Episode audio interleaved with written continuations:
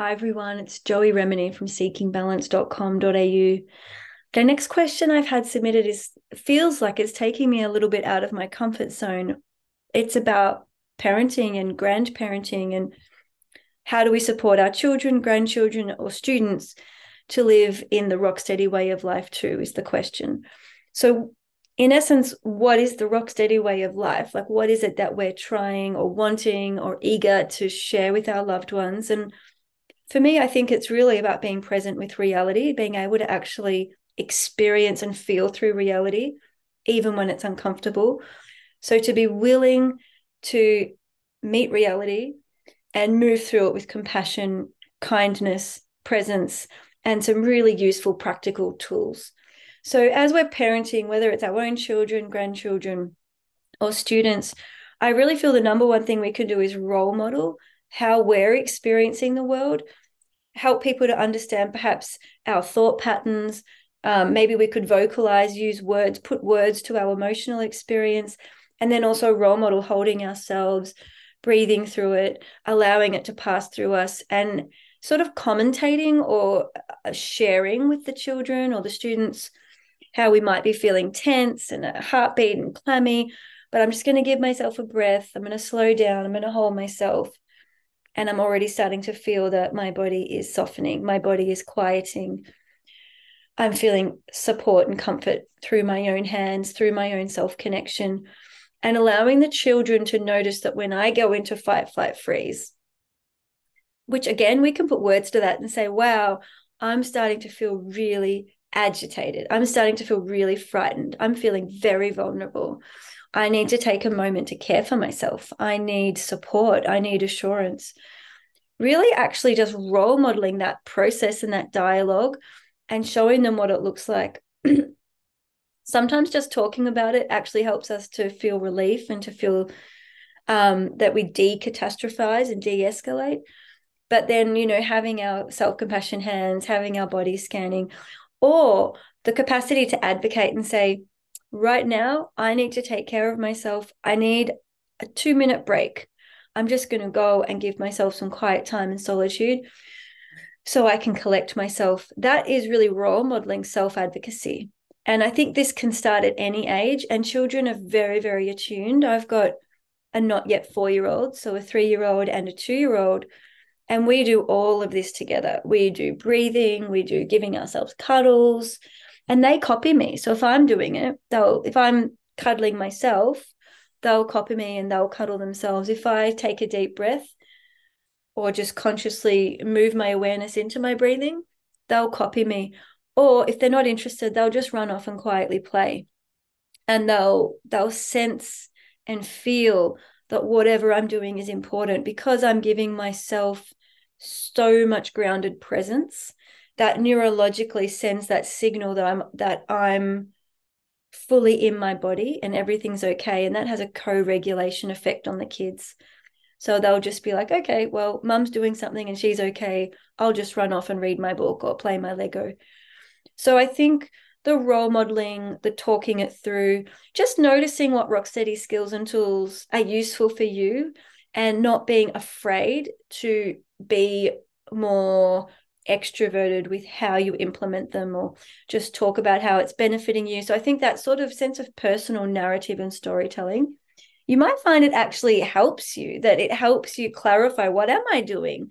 What is useful for me? And there's also that beautiful social validation. There's a real innocence and sincerity that children will listen. And so it can feel really nice to share that part of your inner world and your process and to feel listened to and possibly even to feel useful if they then maybe begin to experiment themselves. So, what not to do would be to force them to do anything. I wouldn't expect them to body scan or place their hands on their body. Don't expect any sense of behavioral change in the children or the students or the grandkids. Simply just keep role modeling and keep offering options and opportunities for them to copy. Because after seeing it enough times, you might notice that they'll be out and about they hurt themselves, they fall over, or they're fighting over a toy and they stop and they hop, they cuddle themselves and they actually start implementing it out of their own initiative. And that's what we're noticing with our kids. Our three year old will say, I've got a really tired brain. I'm going to go to bed. And he'll put himself to bed. Um, or when he's feeling like he wants his own space, he'll actually say, I need space. And he'll teach the world how to treat him based on what he's feeling. And we haven't taught him to specifically do that, but we've role modeled that. And at times when he has pushed people away and said he needs space, we say, rather than say, don't push, although there's been plenty of that as well, but rather than focus on the pushing behavior, we actually say, that's really great. You can advocate for yourself and that you know you need space. And you can use your words to ask for space. You don't need to push people away. You can also say, I need space and I want time to myself right now. I don't want to share my toys.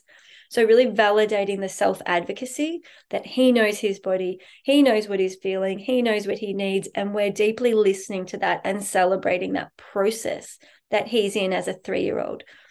Um, and our little two year old, and even when he was one, he would copy us and their arms are so little they can't actually cuddle themselves but he'd sort of go like this and do his best to um, just be a part of it because it's like a game for children. And and that would probably be my other piece of um, the story. I don't want to call it advice but is whenever you are with children grandchildren or students keep it as curious and playful and fun and light as possible. So, not lots of lecturing, not lots of talking, but lots of in the moment, you know, sharing what's real and authentic. And um, yeah, keeping things playful and light. And so, if my kids do, you know, push me or kick me in a way that's they're just testing the waters and it is playful, it's not um, malicious. I might just say, "Oh, I need a cuddle. I need to stop and take care of myself. I can't play right now." And I, I sort of assert the boundary in a playful way and I give myself all the self-care so that they're associating the the rough behavior with someone then needing time to recuperate. And now that my uh, three-year-old's getting closer to four, we're talking a lot about you know checking in on people. So if I do accidentally knock them over, or if I snatch a toy, um, or you know just any sort of rough behavior, which does happen at this age, teaching him to pause and check in and to say, Are you okay? How are you feeling? Um, you know, I'm I'm sorry I did that to you. So like just getting them to engage in some of those social interactions and those skills um in whatever capacity, but deeply trying to not shame the behavior because the pushing and the kicking and the shoving and the snatching, it's all actually part of um little people moving through big emotions and big experiences and not necessarily knowing what to do with that big energy so there's like a you know some rough behavior. So really trying to not be shameful which is hard. It's really challenging as a parent. Um, and we have to be really compassionate to ourselves when we do yell or snatch back or um, you know be too blunt or too abrasive. And we can just tell that emotionally it hasn't there's been more friction to pause, to step back and to repair and to say, I'm really sorry that I was I snapped at you then. I'm sorry if I raised my voice or how did that make you feel? And really coming back into that place of I care about you, I respect you. I actually became dysregulated. I didn't respond very well. I need to really take care of myself and pause. I need to slow down and do a quick body scan. Um, and now that I feel more centered and I've had time to reflect on it, I want to check in with you. And so, really role modeling all of that repair behavior because becoming dysregulated, having an outburst, you know, being the imperfect human being we all are, it's part of life. So, it's all about building resilience, role modeling repair, and role modeling the self reassurance, self support, self compassion uh, from very young ages. So, that's what I have to say on that topic. And I hope it's useful.